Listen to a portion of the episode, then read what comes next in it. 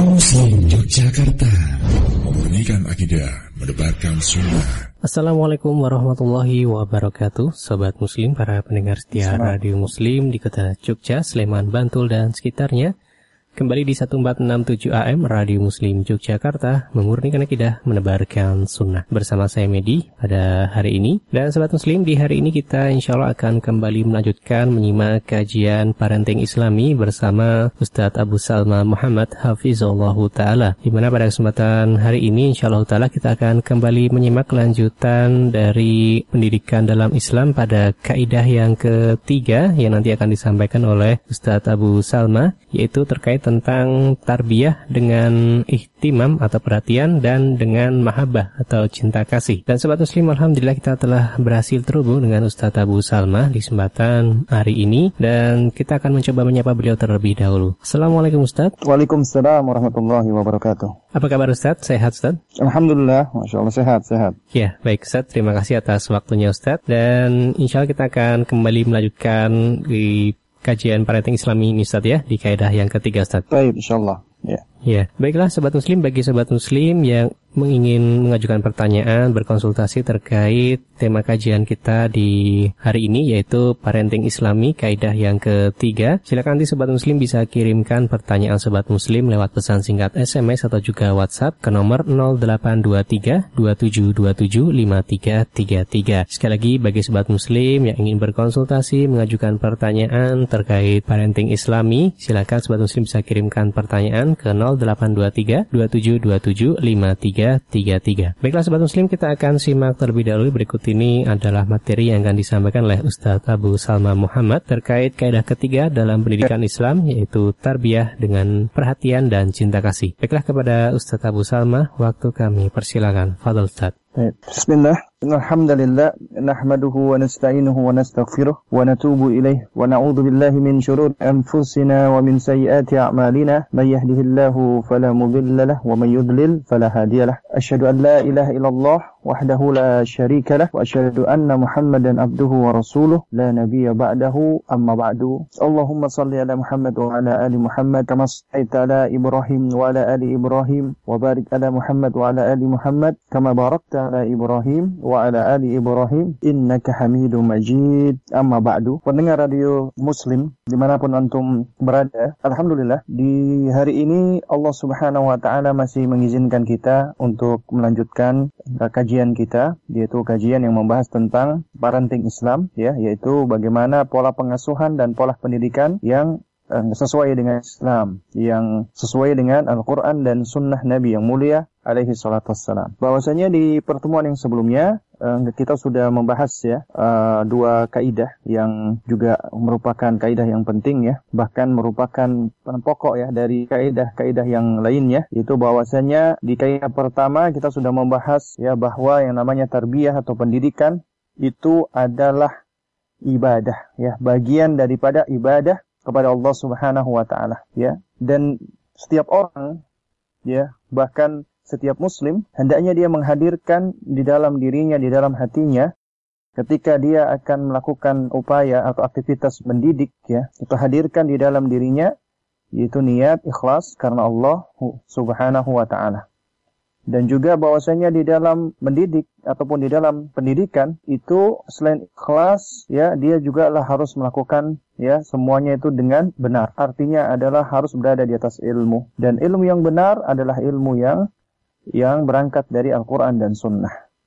Ya, atau dengan uh, kata lain, hendaknya dia mencontoh, mencontoh caranya Rasulullah Wasallam dan juga kita mencontoh bagaimana uh, yakni sahabat-sahabat Nabi dan juga para salaful ummah yakni ya di dalam mendidik uh, keluarga, istri dan anak-anak mereka. Jadi sejatinya yang namanya tarbiyah itu merupakan bagian dari ibadah. Lalu kemudian juga di pertemuan yang terakhir ya, di pertemuan kita yang kedua ya, itu kita juga telah membahas bahwasanya yang namanya tarbiyah itu adalah dengan uh, memberikan al-qudwah hasanah ya. yakni dia memberikan contoh yang baik ya. Dan juga di pertemuan yang kemarin ya, itu juga dijelaskan bahwasanya al-qudwah itu ablagu lebih efektif, lebih gamblang min alaf mawa'id ya, dari ribuan nasihatnya. Jadi yang namanya kita memberikan contoh kepada anak-anak di dalam pendidikan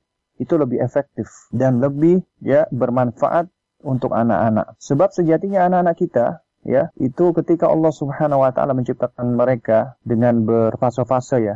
Jadi dalam artian mereka tumbuh berkembang dengan tahapan-tahapannya ya dan uh, di antara bentuk tahapan mereka ketika mereka itu bertumbuh berkembang dan kemudian juga belajar, yaitu di situ mereka lebih banyak belajar mengimitasi atau mencontoh ya. Itu adalah fase mereka menjadi seorang imitator sejati ya. Yani mereka akan menjadi pengcopy paste yang paling hebat. Nah, oleh karena itu, jika ya orang yang berada di sekeliling mereka ini ya, ini adalah orang-orang yang misalnya kurang baik ya, ini tentunya itu menyebabkan mereka akan mencontoh ya yang jelek ataupun yang buruk. Nah, oleh karena itu makanya orang tua wajib untuk menunjukkan contoh yang baik atau al-qudwa al-hasanah. Nah, mendengar radio muslim yang dimuliakan oleh Allah Subhanahu wa taala, di hari ini kita insya Allah akan membahas yaitu kaidah yang ketiga ya di dalam tarbiyatul abna atau di dalam mendidik ya mendidik anak-anak kita.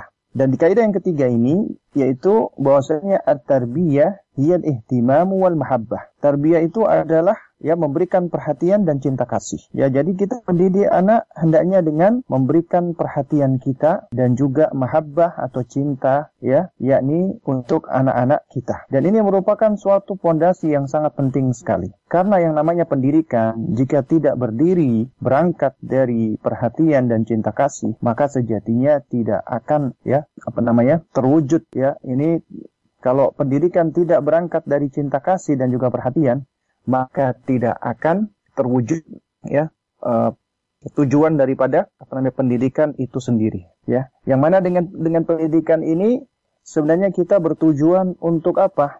Untuk menjaga dan memelihara fitrahnya manusia. Yang mana fitrah manusia ini yaitu ya fitrah yang mengajak ya kepada potensi-potensi kebaikan khususnya fitrah yang lurus yang masih ya yang masih memiliki keimanan yang murni kepada Allah Subhanahu wa taala dan dalam rangka untuk menegakkan tauhid ya dan dalam rangka untuk menegakkan peribadatan ya ya. Jadi kita sejatinya di dalam mendidik anak-anak kita yakni kita itu ingin ya supaya mereka ini bisa menegakkan tujuan mereka diciptakan Allah Subhanahu wa taala yaitu dalam rangka untuk mengibadahi Allah Azza wa Jalla, menunaikan hak hanya Allah Subhanahu wa taala yang mana jika mereka menunaikan hak-haknya Allah Azza wa Jalla yakni dalam hal ya tauhid dan mengibadahi Allah semata, maka ya mereka akan mendapatkan keamanan ya dan juga keselamatan di dunia dan di akhirat. Ini adalah di antara tujuan kita ya mendidik anak-anak kita ya. Dan yang menjadi visi daripada rumah tangga setiap muslim itu adalah surat at At-Tahrim ayat 6 di mana Allah Subhanahu wa taala mengatakan ya ayyuhalladzina amanu wahai orang-orang yang beriman qu anfusakum wa ahlikum nara jagalah diri kalian dan keluarga kalian dari neraka sehingga di antara ya visi yakni uh, tujuan utama kita di dalam melakukan pendidikan adalah dalam rangka untuk menjaga kita sendiri dan keluarga kita dari neraka. Jika kita berhasil menjaga diri kita sendiri dan keluarga kita dari neraka, maka insya Allah Ta'ala kita akan mendapatkan kemenangan yang besar, yaitu fauzul azim. Kemenangan yang besar ini adalah kemenangan ketika kita sudah menapakkan kaki kita, melangkahkan kaki kita masuk ke dalam jannah atau surganya Allah Subhanahu wa taala. Ya. Karena itulah ya, jamaah sekalian yang dimuliakan oleh Allah Subhanahu wa taala, ya. Jadi pendidikan itu harus berangkat di atas perhatian dan kecintaan yaitu kita mencintai ya, yakni keluarga kita dan juga anak-anak kita. Dan cinta itu sendiri, jamaah sekalian yang dimuliakan oleh Allah Subhanahu wa taala, itu ya memang adalah suatu hal yang bersifat tobi'i ya. Jadi suatu hal yang memang sudah bersifat watak atau apa namanya tabiat dasarnya manusia. Allah yang mengkaruniakan rasa cinta atau mahabbah ke dalam diri manusia. Namun rasa cinta ini ya, yakni cinta yang Allah tanamkan ya di dalam diri setiap manusia, maka sesungguhnya rasa cinta ini dapat menjadi nikmat dan dapat menjadi nikmah yaitu bencana bagi manusia. Siapa yang menjadikan cintanya itu adalah karena Allah Azza wa Jalla dan di jalan Allah Azza wa Jalla dan dalam rangka untuk meraih cintanya Allah Subhanahu wa taala, maka dia akan mendapatkan nikmat yang paling besar dan dia akan mendapati itulah cinta yang sejati. Namun, ya uh, mereka ya yang cintanya itu adalah cinta yang berangkat hanya dari sekedar hawa nafsu belaka ya dan cintanya itu adalah cinta yang bukan karena Allah Subhanahu wa taala ya. Maka cinta yang seperti ini imma cintanya menjadi cinta yang dibenci atau makruh atau cintanya menjadi cinta yang haram yakni mengandung kemaksiatan atau bisa jadi sampai jatuh kepada cinta yang mengandung kesyirikan ya cinta yang bisa mengandung kesyirikan. Dan jamaah sekalian rahimani wa rahimakumullah ketika seorang muslim ya seorang ayah dan ibu itu dikaruniakan oleh Allah Azza wa Jalla ya anak ya maka sesungguhnya ketika Allah mengkaruniakan anak kepada mereka ini adalah karunia. Ini adalah ya nikmat yang Allah berikan bagi mereka. Dan Allah Subhanahu wa taala itu sudah menginstal di dalam jiwa manusia khususnya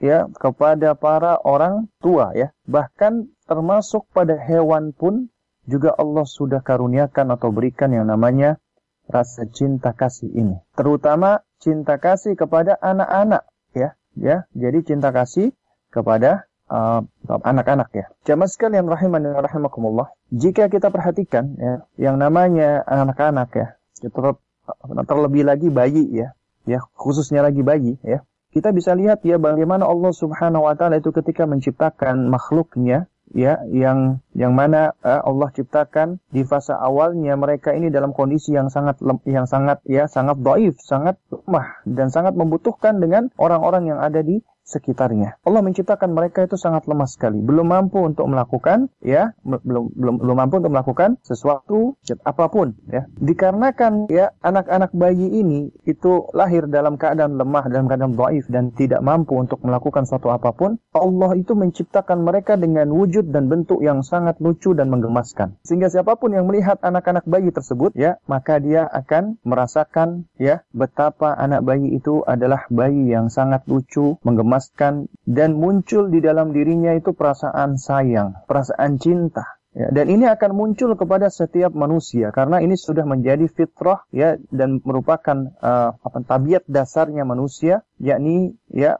mereka memiliki rasa cinta kasih terutama jika ya cinta kasih mereka ini itu di apa stimulasi ya dengan kondisi lingkungan dan di antaranya pada saat mereka melihat ya melihat anak-anak yang masih bayi yang masih lemah namun begitu lucunya dan menggemaskan ya. Ini sudah menjadi bagian dari fitrahnya manusia. Nah meskipun itu adalah seorang penjahat sekalipun ya atau dia adalah seorang pembunuh sekalipun itu jika fitrahnya masih ada, maksudnya fitrahnya ya itu tidak semuanya rusak ya, maka akan muncul di dalam dirinya ya itu ada perasaan dia ya sayang ya, dia merasa sayang, dia dia merasa eh, ingin memperhatikan atau dia berasa, merasakan care gitu ya dengan sang sang bayi apa, apa tersebut. Nah, ini adalah nikmat atau karunia yang Allah berikan yakni Allah Subhanahu wa taala telah telah memberikan kita ya rasa cinta kasih yang seperti ini. Dan rasa cinta kasih yang seperti ini akan semakin besar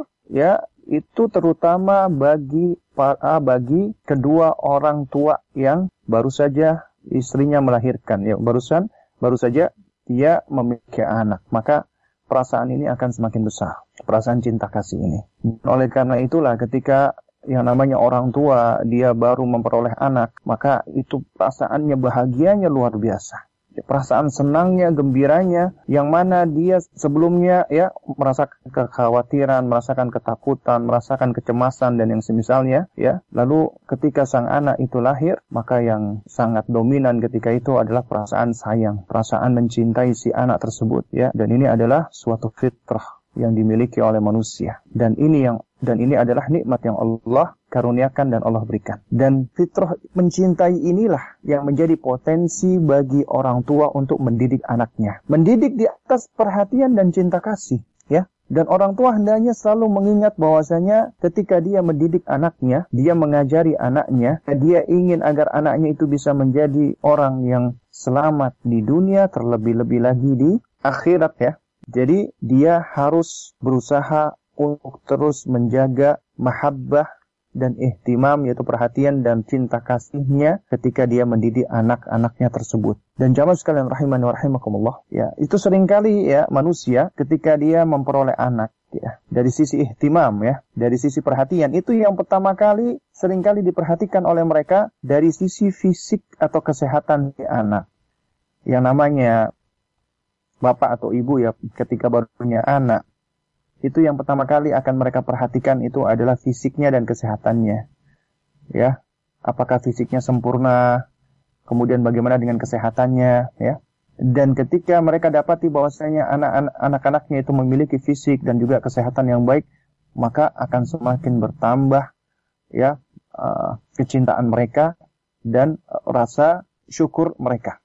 Dan juga setiap orang tua mereka pasti akan berusaha untuk menjaga fisik dan kesehatan. Kalau misalnya mereka mendapati ada suatu hal yang kurang dari anaknya, mereka akan tidak segan-segan ya untuk bagaimana caranya bisa mengobati ya, si apa si anak ini ya entah itu dia harus menjual uh, mobilnya rumahnya yakni dalam rangka untuk apa dalam rangka untuk menjaga ya ataupun dalam rangka untuk mengobati jika anaknya itu memiliki gangguan kesehatan misalnya. Dan ini merupakan bagian dari ihtimam, bagian dari apa namanya perhatian dan juga ya dan juga dari sisi ini dari sisi fisik dan kesehatan itu orang tua dia akan memperhatikan yang namanya nutrisi dan juga uh, makanan termasuk apa namanya asupan gizi ya buat si anak ya sehingga anak ini akan menjadi tumbuh dalam kondisi yang sehat.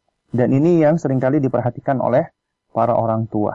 Namun dari sisi lain ya jamaah sekalian, rahiman wa rahimakumullah. Itu ternyata banyak orang tua yang hanya ya mungkin mereka lebih fokus melihat kepada perkembangan fisik ataupun kesehatan si anak tadi. Namun mereka sering kali lupa dan melalaikan perkembangan spiritual ya perkembangan apa apa namanya rohani ya dari dari sang sang bayi. Dan ini sudah sudah bisa dilakukan mulai dari semenjak bayi itu masih ya uh, semenjak anak itu masih bayi ya. Nah itu di antara perhatian dalam bentuk spiritual ya. Yaitu ya itu ditunjukkan mulai dari misalnya sang ibu memeluk anak ya membelai menyentuhnya.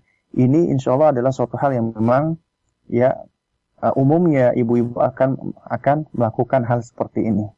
Namun sering kali mereka itu lupa dan lalai ya bahwasanya rasa cinta tersebut ya dengan cara memberikan belayan-belayan sentuhan-sentuhan ya, pelukan dan kasih sayang kepada anak ya. Itu mereka kadang-kadang ada sebagian dari dari ya dari para orang tua itu lupa untuk apa? Untuk mulai membiasakan si anak ya dari usia sedini mungkin itu mereka mendengarkan kalimat-kalimat thayyibah, kalimat-kalimat yang baik. Yaitu hendaknya sang ibu memperbanyak untuk ya untuk mengucapkan kalimat-kalimat zikir. Misalnya dia mengucapkan takbir, mengucapkan mengucapkan tasbih, dia mengucapkan ya apa tahlil ya la ilaha illallah misalnya ya dan juga termasuk ber apa ta'awudz ya, memohon perlindungan kepada Allah Subhanahu wa taala untuk anaknya dari segala bentuk keburukan-keburukan ya. Rasulullah Shallallahu alaihi wasallam ya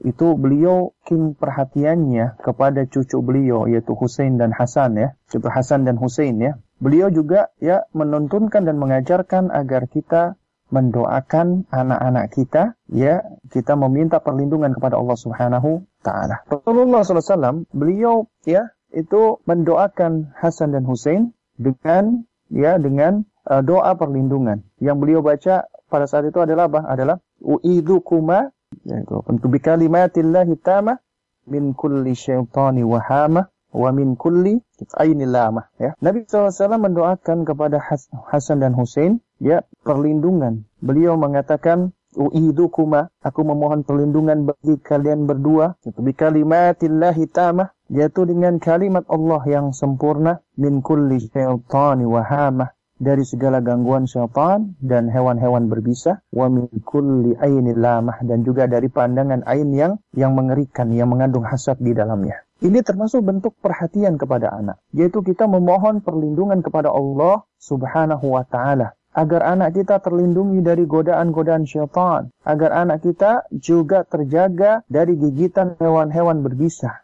dan juga ya ya itu agar anak kita terlindungi, terpelihara dari pandangan mata yang mengerikan yang penuh dengan hasad. Dan jamaah sekalian rahiman wa rahimakumullah. Sesungguhnya namanya penyakit ain itu hak ya. Yang namanya ain, penyakit ain ya terutama yang menyerang anak-anak kita itu adalah sesuatu yang nyata, yang hak ya, yang kita tidak boleh memungkirinya. Dan ya, dan sayangnya banyak sekali ya dari uh, kaum muslimin mereka seakan-akan meremehkan dan melalaikan dari penyakit ain ini. Padahal ini di antara yang paling banyak menyebabkan anak-anak itu meninggal dunia. Itu di antaranya adalah penyakit ini, penyakit ain. Ya. Dan sering kali juga orang tua tidak sadar. Dia maksudnya mungkin dalam rangka untuk ya apa ya, untuk menunjukkan anaknya ini adalah anak yang lucu, menggemaskan. Kemudian dia memamerkan kelucuan anaknya sampai-sampai dia harus menguploadnya ke media sosial. Itu ada mungkin di antara orang-orang yang melihatnya, ya, yang mungkin dia belum dikaruniai anak, kemudian muncul di dalam dirinya hasad atau iri ataupun dengki. Lalu kemudian ketika dia melihat foto anak kita ini itu dengan apa dengan apa namanya pandangan yang yang apa namanya penuh dengan dengan ya perasaan hasad ya, dengan kemarahan ya sehingga ya dengan izin Allah Subhanahu wa taala akhirnya anak kita pun bisa terjangkit penyakit ain wal billah wa nas'alullaha assalama wal afiyah. Dan jamaah sekalian rahimani wa rahimakumullah, Rasulullah sallallahu alaihi wasallam ya beliau adalah sosok pendidik yang sangat luar biasa, yang sangat sempurna ya. Nabi sallallahu alaihi wasallam ya, beliau itu manusia yang paling sempurna baik itu sebagai seorang ayah, sebagai seorang suami, sebagai seorang pemimpin, ya, beliau sempurna di dalam segala hal. Ya. Dan termasuk juga sebagai sosok seorang ayah. Beliau adalah kudwah, panutan, contoh kita di dalam segala hal. Termasuk juga di dalam mendidik anak. Dan Nabi SAW ini adalah seorang yang sangat-sangat menunjukkan cinta kasih kepada keluarganya, juga termasuk kepada eh, anak-anak beliau. Ya, nah itu di antara contoh Nabi Shallallahu Alaihi Wasallam. Ya, beliau menunjukkan ekspresi cinta kasihnya beliau, ya, kepada misalnya kepada putri beliau, ya, kepada salah satu putri beliau yaitu Fatimah bintu Muhammad bin Abdullah Shallallahu Alaihi Wasallam. Ya, Fatimah ini adalah salah satu putri Nabi yang mulia alaihi Wasallam. Ya, yang mencintai Nabi dan Nabi pun mencintai beliau. Fatimah beliau tumbuh ya bersama dengan Nabi SAW dan beliau adalah di antara putri beliau yang paling getol menolong bapaknya ya. Dan jamaah sekalian rahimani rahimakumullah ya. Bahwasanya disebutkan ya ya di dalam sejumlah hadis Nabi yang mulia sallallahu alaihi wasallam ya itu sebagaimana diriwayatkan oleh Ibunda Aisyah radhiyallahu taala anha ya. Bahwa Ibunda Aisyah radhiyallahu taala anha beliau mengatakan ya ma ra'aitu ya aku belum pernah melihat ya ahadan seorang pun ya. Yang itu asbah kalam ya. Yang paling mirip ngomongnya ya melebihi daripada Fatimah ya. Jadi ibunda Aisyah radhiyallahu taala itu beliau mengatakan bahwasanya aku belum pernah melihat seorang yang paling mirip yang paling persis gaya atau cara bicaranya seperti dengan Rasulullah SAW itu melebihi daripada Fatimah putri beliau ya. Ini menunjukkan bahwasanya ya sang anak itu dia akan sangat dipengaruhi dengan orang yang paling dekat dengan dirinya. Dan ini juga menunjukkan ya, ini dan ini juga apa? Menunjukkan bahwasanya anak itu adalah seorang pencontoh, seorang imitator sejati, ya. Nah, lalu kemudian Ibunda Aisyah radhiyallahu taala anha, ya. Nah, beliau menerangkan bagaimana ya cinta kasihnya Rasulullah Shallallahu alaihi wasallam ya kepada putri beliau, ya. Nah, Beliau radhiyallahu taala anha yakni Bunda Aisyah, beliau mengatakan ya, ya, wa kanat idza kana tudakhaltum alaihi dan apabila Fatimah radhiyallahu taala anhu ya, radhiyallahu taala anha idza dakhalat alaihi apabila beliau menemui Rasulullah sallallahu alaihi wasallam ya beliau mengunjungi Rasulullah sallallahu alaihi wasallam maka rahaba biha. Nabi sallallahu alaihi wasallam itu menyambutnya. Wa qama ilaiha Dan ketika Nabi menyebut apa menyambut Fatimah, Nabi itu koma ilaiha, Nabi itu berdiri, berdiri menyambut Fatimah radhiyallahu taala anha. Dan ini menunjukkan bahwasanya sebenarnya kita menyambut tamu dalam rangka untuk untuk untuk memuliakannya ya, untuk memuliakan tamu ya. Pada saat ada yang datang kita sambut dengan berdiri, maka ini adalah suatu hal yang sebenarnya diperbolehkan ya. Karena Nabi SAW ketika Fatimah datang, Beliau menyambutnya wa qama ilaiha dan kemudian Nabi berdiri, kemudian Nabi apa? fa'akhadha biyadiha. Nabi mengambil atau menggenggam tangannya Fatimah radhiyallahu taala anha, ya faqabbalaha. Lalu kemudian Nabi pun mengecup Fatimah wa ajlasaha fi majlisihi dan Nabi sallallahu itu mendudukkan beliau atau mempersilahkan Fatimah untuk duduk di tempat duduk beliau. Ini menunjukkan akhlak yang luar biasa sekali ya jamaah sekalian. Betapa Rasulullah Shallallahu Alaihi Wasallam ya beliau menunjukkan rasa cinta kasih, rasa sayangnya kepada Fatimah radhiyallahu taala anha. Ya, sampai-sampai Ibunda Aisyah itu menceritakan ketika Fatimah datang mengunjungi Rasulullah, maka Rasulullah pun menyambutnya dengan cara koma ilaiha berdiri Kemudian ia menggenggam tangannya Fatimah, mengecupnya dan mempersilahkan dia duduk di tempat duduknya. Ini adalah salah satu bentuk atau contoh ya bagaimana cinta kasihnya Rasulullah Shallallahu Alaihi Wasallam ya kepada salah satu putri beliau. Jamaah sekalian uh, pendengar radio Muslim yang dimuliakan oleh Allah Subhanahu Wa Taala. Oleh karena itulah kasih sayang itu merupakan komponen dasar yang utama di dalam tarbiyah atau di dalam proses pendidikan. Dan rasa cinta inilah yang akan membentuk karakter dan akhlak anak. Orang tua yang dia memiliki rasa kasih sayang yang besar, ya, yang dia memiliki cinta yang besar kepada anak-anaknya, maka dia akan berusaha untuk menjaga, memelihara anak-anaknya dengan sebaik-baiknya. Juga demikian seorang guru, seorang guru yang dia itu memiliki rasa kasih sayang yang besar, ya. Nah, guru yang dia memiliki mahabbah atau atau rasa kasih sayang dan dia senang untuk mendidik anak-anak, maka dia akan sangat mencintai anak-anak dan mencintai apa namanya profesinya dibandingkan dengan guru yang hanya dia ketika mengajar atau mendidik dia hanya berorientasi ini hanyalah sebatas tanggung jawab dia atau mungkin dia punya tendensi-tendensi dunia yang lainnya. Dan di sisi lain, anak-anak ya juga termasuk murid-murid itu yang dia dididik dengan rasa kasih sayang, dengan perhatian, maka dia akan lebih mendapatkan kebahagiaan dan pendidikannya akan lebih cenderung berhasil. Murid yang juga dididik dengan rasa kasih sayang, dia akan merasa lebih betah dan lebih mudah memahami ya uh, mengenai pelajaran-pelajaran ya yang disampaikan oleh gurunya ya. Nah, oleh karena itulah orang tua yang selalu mendidik anak-anaknya dengan rasa cinta kasih dan kasih sayang, dia itu ya orang tua yang seperti ini akan membuat suasana di dalam rumahnya itu menjadi suasana yang membahagiakan, yang menyenangkan bagi anak. Dan di antara keberhasilan pendidikan anak itu adalah apabila anak di dalam pendidikannya merasakan kenyamanan, kebahagiaan, dan ketentraman. Tapi jika di dalam rumah itu isinya adalah ya rasa takut, kekhawatiran, ya atau yang semisalnya, maka ini tidak akan menumbuhkan anak dengan pertumbuhan yang semestinya, ya. Dan dia akan tumbuh tapi dengan tidak memiliki karakter, ya, karakter yang baik, ya. Dan uh, jamaah sekalian yang dimuliakan oleh Allah Subhanahu wa taala. Sesungguhnya dengan cinta dan kasih sayang, maka suasana rumah itu akan menjadi tempat yang sangat menyenangkan ya. Bagi orang-orang yang menghuni di, di dalamnya ya. Rumah yang menyenangkan ya yang mana di dalamnya itu penuh dengan ya dengan uh, apa kegembiraan kemudian juga ketentraman kedamaian ya. Yakni rumah yang memang dipenuhi dengan sinar cinta kasih sayang maka ini akan menjadi tempat segala kebaikan. Ini akan menjadi tempat yang di dalamnya akan lahir berbagai macam kejujuran-kejujuran. Karena yang namanya kejujuran itu berangkatnya dari ya cinta kasih. Ya. Dan banyak sekali ya jamaah sekalian rahiman wa rahimakumullah.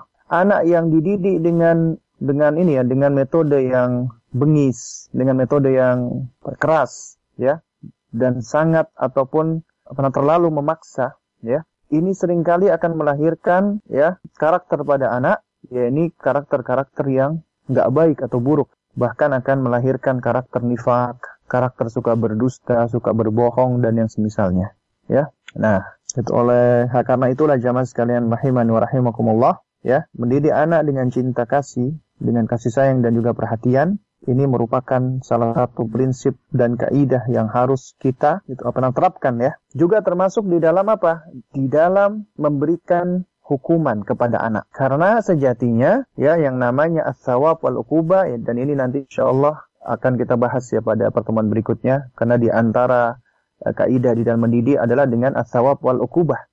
Itu dengan memberikan reward and punishment. Yang mana asawab wal ukubah ini semua juga harus berangkat di atas rasa cinta kasih. Kita menghargai, memberi hadiah, memuji anak, itu lantaran cinta kasih kita kepada mereka. Demikian pula ketika kita memberikan punishment atau hukuman, itu lantaran kita mencintai mereka. Ya, lantaran kita mencintai mereka.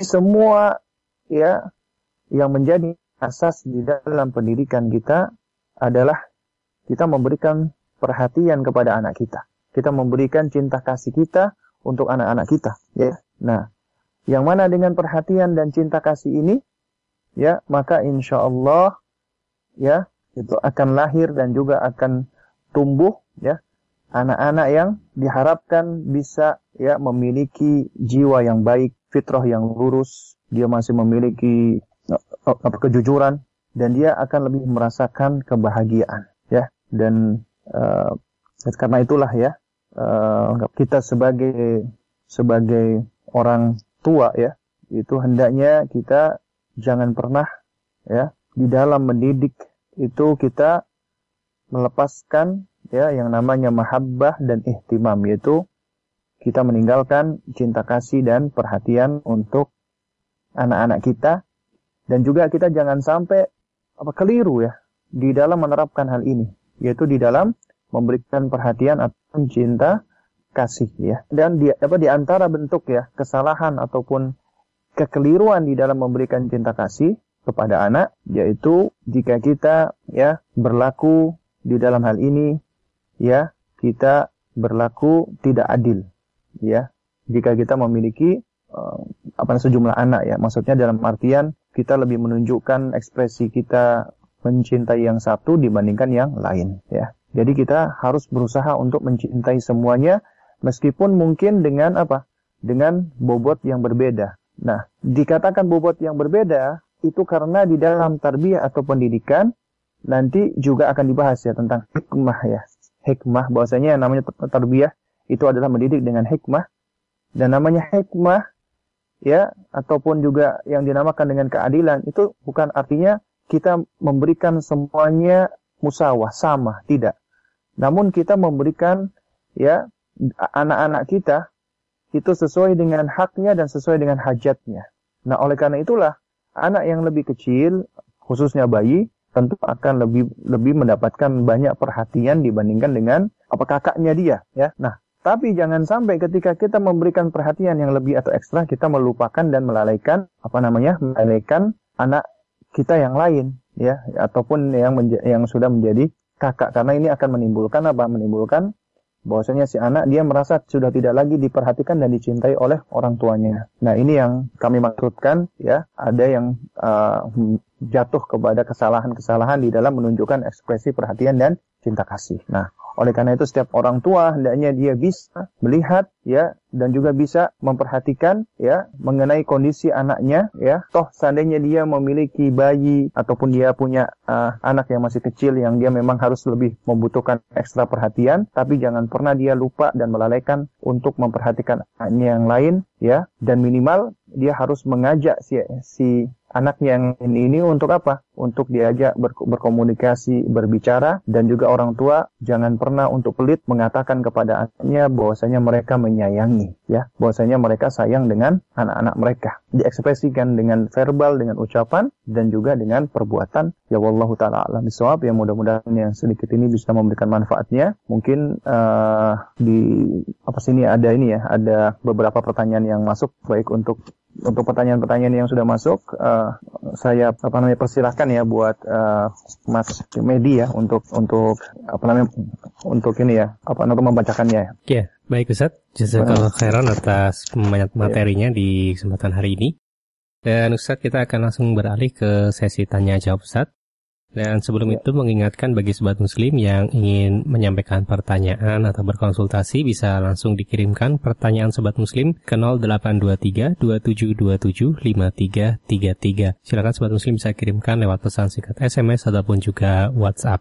Ya Ustadz kita akan coba ke bacakan pertanyaan untuk hari ini. Nah, pertanyaan pertama Ustaz. Ya. Assalamualaikum Ustaz. Waalaikumsalam warahmatullahi wabarakatuh. Bagaimana tipsnya agar sebagai orang tua kita bisa berlaku adil terhadap anak-anak kita Ustaz? Terkadang ada rasa sayang yang lebih antara satu dengan lainnya Ustaz. Ya, ya ini memang ini memang ini ya apa namanya pertanyaan yang yang bagus ya. Uh, memang ya manusia dia itu untuk bisa berbuat adil dalam artian benar-benar benar-benar dia apa adil ya adil membagi perasaannya. Ini memang adalah suatu hal yang yang mungkin uh, sangat sulit sekali ya untuk bisa di ini ya di apa lakukan ya. Uh, dan zaman sekalian rahiman rahimakumullah ya. Kita sebagai orang tua yang misalnya uh, kita memiliki ya, sejumlah anak ya maka yang wajib bagi kita kita itu adalah harus mencintai mereka semua. Meskipun mungkin ya tingkatan cinta kita pada anak itu akan berbeda-beda. Dan ini adalah suatu hal yang sangat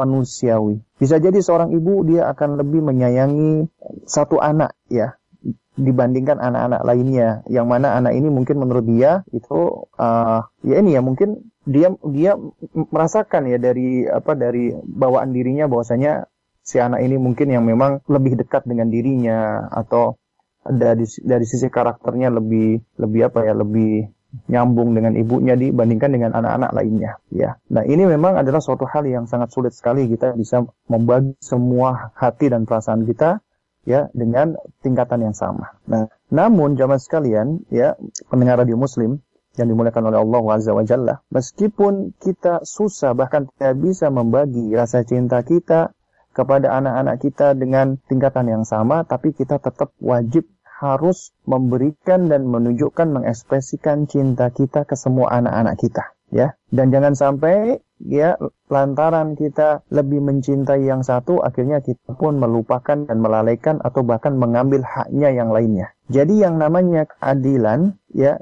yang namanya keadilan itu adalah kita ya meletakkan meletakkan sesuatu pada apa tempatnya Ya, ini ya yang dimaksud dengan makna keadilan. Dan yang namanya keadilan itu tidak tidak tidak selalu bermakna al-musawah, semuanya sama. Enggak. Yang namanya keadilan adalah kita memberikan sesuatu sesuai dengan haknya dan hajat ya, sesuai dengan kebutuhan dari tiap-tiap anak yang mana tentunya mereka punya kebutuhan yang berbeda-beda ya. Nah, memang ya uh, di dalam apa namanya perkara ini ini ini ini memang bukanlah suatu hal yang mudah ya mungkin untuk berbicara ataupun mungkin untuk untuk apa ya untuk untuk menyampaikan lebih mudah ya dibandingkan untuk apa dari apa namanya itu mengaplikasikannya ya. Cuman biar bagaimanapun juga yang namanya orang tua itu dia harus berusaha untuk apa? Untuk berbuat adil ya terhadap anak-anaknya dan jangan sampai dia menzalimi ya salah uh, satu dari anak-anaknya ya. Nah, itu yang mungkin yang bisa dijadikan tips ya jamaah sekalian rahiman wa rahimakumullah. Yang pertama, ya orang tua harus menghadirkan di dalam dirinya bahwasanya anak itu adalah karunia dari Allah Subhanahu wa taala dan Allah menciptakan anaknya itu secara sempurna tapi unik, istimewa.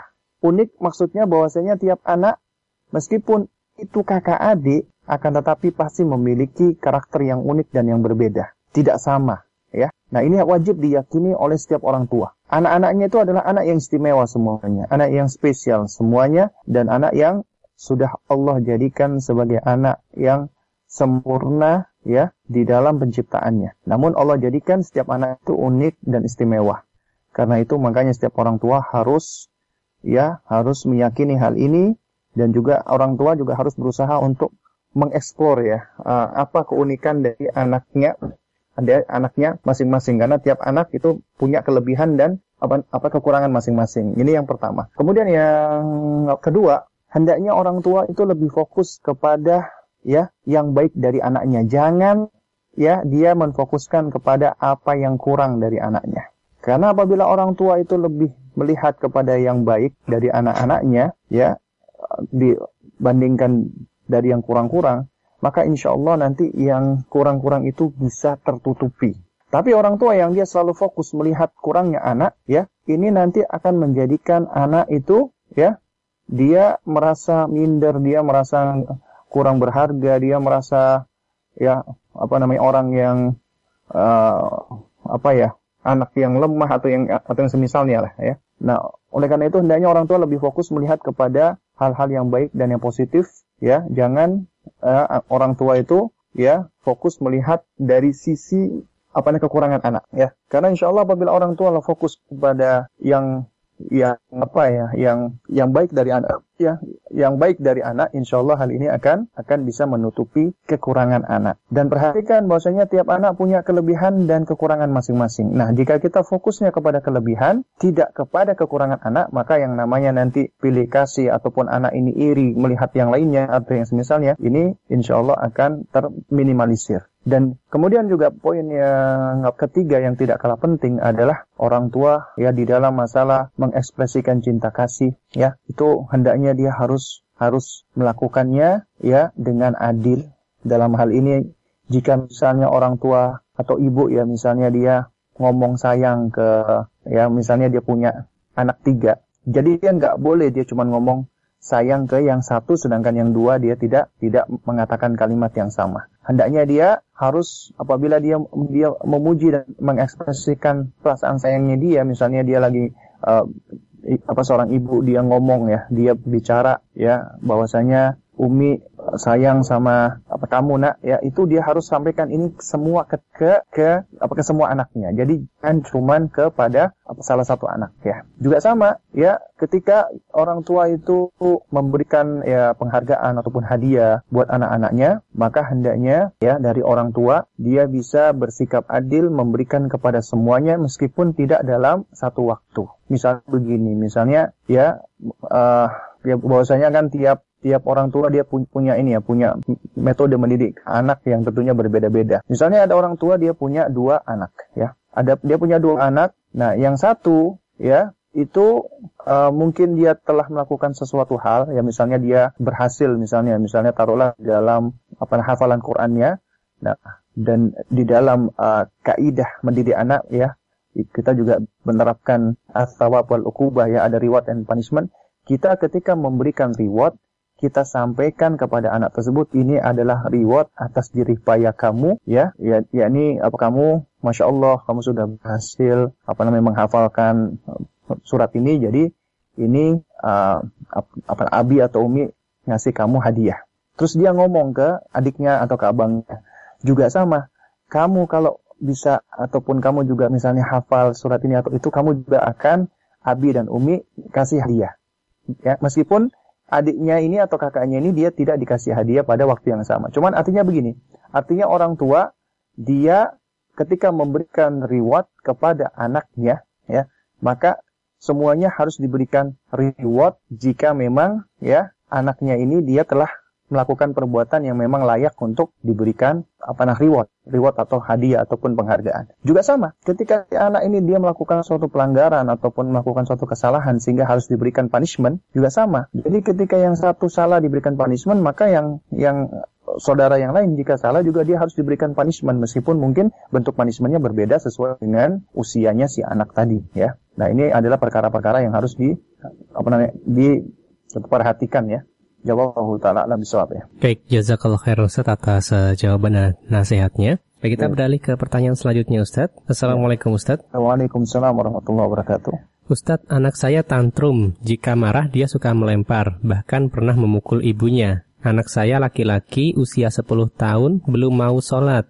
Jika disuruh sholat, jawabnya, bapaknya juga tidak sholat. Memang bapaknya itu sering lalai sholat. Dan saya sudah beberapa kali mengingatkan suami, tapi tidak dianggap. Saya merasa putus asa Ustadz karena merasa sendiri membuat pondasi agama untuk anak saya. Dan saya harus bagaimana Ustadz? Terima kasih atas jawabannya. Jazakallah khairan Ustadz. Ya, wah, Jazakillah khair ya, Masya Allah ini uh, sebenarnya pertanyaan yang ini ya, yang sangat berat sekali ya. Uh, ini dikarenakan kaitannya ya dengan apa? Ini melibatkan apa hubungan ya, hubungan antara antara istri dengan suami ya. Dan yang namanya pendidikan ya, apalagi mendidik anak itu memang harus melibatkan antara ibu dan bapak, antara suami dan istri.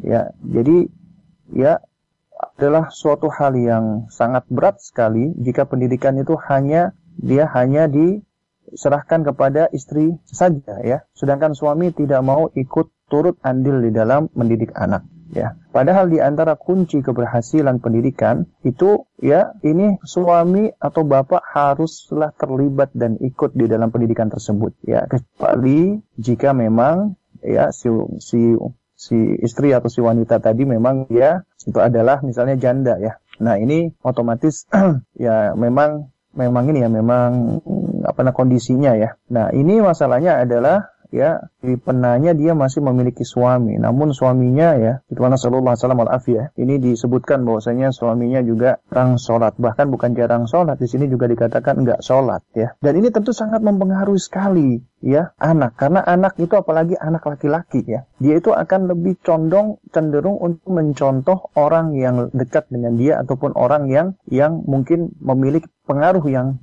yang lebih besar di situ. Nah, biasanya anak laki-laki itu akan lebih mencontoh bapaknya, sedangkan anak perempuan akan lebih lebih cenderung contoh apa lebih cenderung mencontoh ibunya. Ini umumnya memang seperti ini ya. Jadi secara lazimnya seperti ini. Nah, memang di dalam pendidikan itu bahwasanya ya kunci pendidikan yang pertama ya itu adalah diawali mulai dari memilih pasangan ketika kita masih masih jomblo ya yakni hendaknya yang soleh mencari yang apa solehah juga sama demikian juga wanita yang solehah maka hendaknya dia mencari suami yang soleh. Nah mungkin ya mungkin uh, kondisi si penanya adalah dulu memang uh, mereka masih belum ngaji masih belum belajar masih belum hijrah. Nah sekarang mungkin sudah hijrah cuman yang masih berhijrah itu adalah sang istri sedangkan sang suami masih belum berhijrah jadi yang bisa dilakukan oleh istri dalam kondisi yang seperti ini, ya,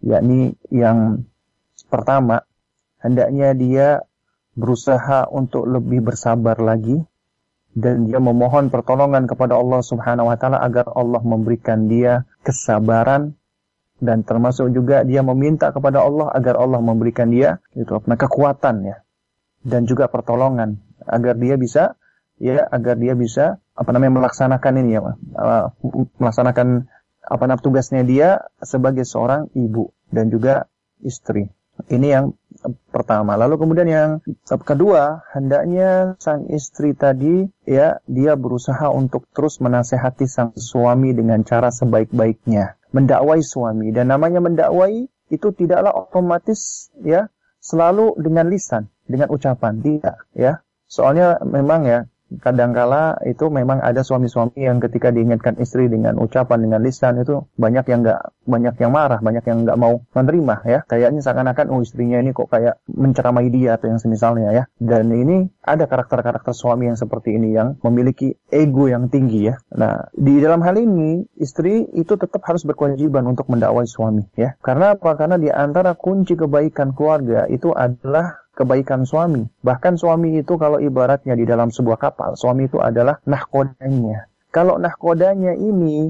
nggak punya arah, nggak paham tentang apa apa nama tujuan ya, bahtera ini akan diarahkan ke mana, bahkan nggak punya ilmu malas-malasan dan yang semisalnya, ini tentunya akan membahayakan dan bisa menyebabkan bahtera rumah tangga tersebut menjadi karam ya menjadi menjadi apa tenggelam. Nah, jadi yang bisa dilakukan ya sang istri hendaknya dia berusaha untuk mendakwai suami dan mendakwai tidak mesti harus dengan lisan karena ada dakwah yang ada ada dakwah yang lebih efektif yaitu ada dakwah bil hal. Dia menunjukkan sikap, sifat ya. Dan kalau misalnya sang wanita ini dia sudah mulai hijrah, dia sudah mulai pakai hijab yang lebar, yang besar, maka tunjukkan perubahan kebaikan ya, perubahan hijrah ini yaitu hendaknya dia menunjukkan bahwasanya akhlaknya semakin baik lagi. Dia bicaranya ke suaminya semakin baik lagi. Dia semakin apa namanya penurut dengan suaminya ya. Nah, sehingga suaminya ini akan akan melihat bahwasanya ketika istrinya berubah, Masya Allah berubahnya itu adalah ke arah yang lebih baik ya. Nah, kalau seandainya ya istrinya itu berubah ya misalnya hijrah lalu kemudian malah ngomongnya dengan suami ketus lalu kemudian uh, sering berantem sama suami sering ngeker-ekeran sama suami dan yang semisalnya maka sering kali suami akan melihat ini yang berubah istri saya ini adalah apa? Adalah pengajiannya. Akhirnya dia menjadi skeptis menjadi apa namanya menjadi nggak suka dengan uh, kajian yang diikuti oleh istri dan ini tentunya uh, malah semakin menjauhkan suami dan istri. Nah jadi yang harus dilakukan oleh oleh si istri adalah dia berusaha untuk menjalin komunikasi lagi yang lebih baik, dia berusaha untuk mendakwai suaminya dengan cara sebaik-baiknya, ya, dan doakan, minta kepada Allah Subhanahu wa taala. Karena Allah lah yang menggenggam hati hamba-hambanya dan yang membolak-balikannya. Maka minta kepada Allah Subhanahu wa taala agar Allah memberikan hidayah untuk suaminya. Ini ya untuk suami. Lalu kemudian untuk anak, untuk anak maka hendaknya sang istri dia tetap berusaha untuk mendidik anaknya, ya. Dan yang pertama kali harus harus dilakukan adalah dia harus menyentuh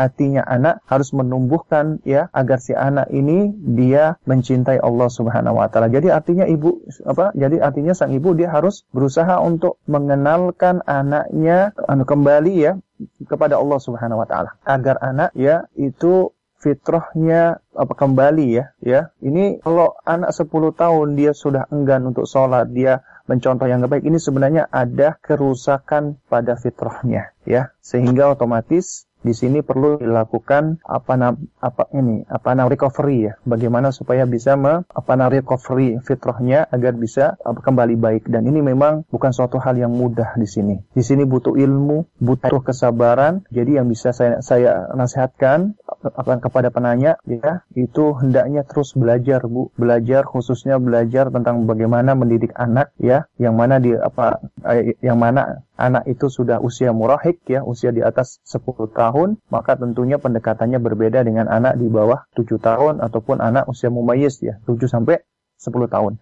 Di usia murahik ini memang yang lebih difokuskan adalah menumbuhkan rasa khauf, rasa takutnya anak kepada Allah Subhanahu wa taala. Cuman memang sebelum anak ditumbuhkan rasa khauf itu yang pertama kali asasnya adalah anak ditumbuhkan dulu mahabbatullah, cintanya dia kepada Allah. Nah, dikarenakan anak sudah usia 10 tahun, maka yang bisa dilakukan ya itu ya anak otomatis harus ditumbuhkan kembali cintanya kepada Allah, kemudian juga apa namanya rojaknya kepada Allah agar dia mengharap ya balasan atas perbuatan baiknya kepada Allah dan juga ditumbuhkan khufnya dia, rasa takutnya dia kepada Allah Subhanahu wa taala. Dan ini memang tidak bisa mudah, tidak bisa instan, tidak bisa apa cepat. Dan ini memang butuh waktu, butuh proses dan butuh apa kesabaran ya. Nah, cuman ya yang penting ini ya itu Bu, apa nama Ibu harus yakin ya. Ya dan juga uh, yang penting adalah ibu harus berikhtiar berusaha semaksimal mungkin. Adapun selebihnya serahkan kepada Allah Subhanahu wa taala. Ya Allah taala alam Oke baik, terima kasih Ustaz. Jazakallah khairan atas nasihat-nasihatnya. Dan ya. pertanyaan selanjutnya Ustaz, ini pertanyaan terakhir untuk hari ini. Assalamualaikum Ustaz. Waalaikumsalam warahmatullahi wabarakatuh. Sebagai orang tua, kita sangat menginginkan agar anak kita menjadi anak-anak yang soleh, Ustadz. Tapi kita belum bisa menjadi orang tua yang baik. Apa yang sebaiknya kita lakukan sebagai orang tua? Mohon penjelasannya, Ustadz. Baik, semua ya umumnya orang tua menginginkan anaknya menjadi anak yang baik, anak yang soleh. Bahkan ya se seandainya ya ataupun apa sekiranya ya yang punya anak itu adalah seorang penjahat sekalipun, dia pasti secara fitrah, secara tabiat akan menginginkan anaknya menjadi anak yang baik, anak yang soleh. Karena secara asal manusia itu memang mencintai yang namanya kebaikan. Ya. Namun ya sering kali fitrah ini akhirnya apa, apa namanya ter, ter ini ya ter apa luka ya ya sehingga otomatis dia uh, menjadi jauh dari fitrahnya yang baik ini. Nah, lantas bagaimana sebagai orang tua yang menginginkan anak agar anak-anaknya bisa menjadi soleh, tapi belum bisa menjadi orang tua yang baik, ya? Yang pertama yang harus dilakukan oleh oleh setiap ya setiap bapak dan ibu, setiap orang tua, ya, hendaknya dia selalu belajar, menuntut ilmu, jangan pernah berhenti belajar ya belajar yang akan ya menambah pengetahuannya dia ya khususnya tentang masalah pendidikan anak. Ya, kalau orang tua menginginkan anaknya menjadi anak yang soleh, maka orang tuanya juga harus berusaha untuk menjadi orang tua yang juga soleh.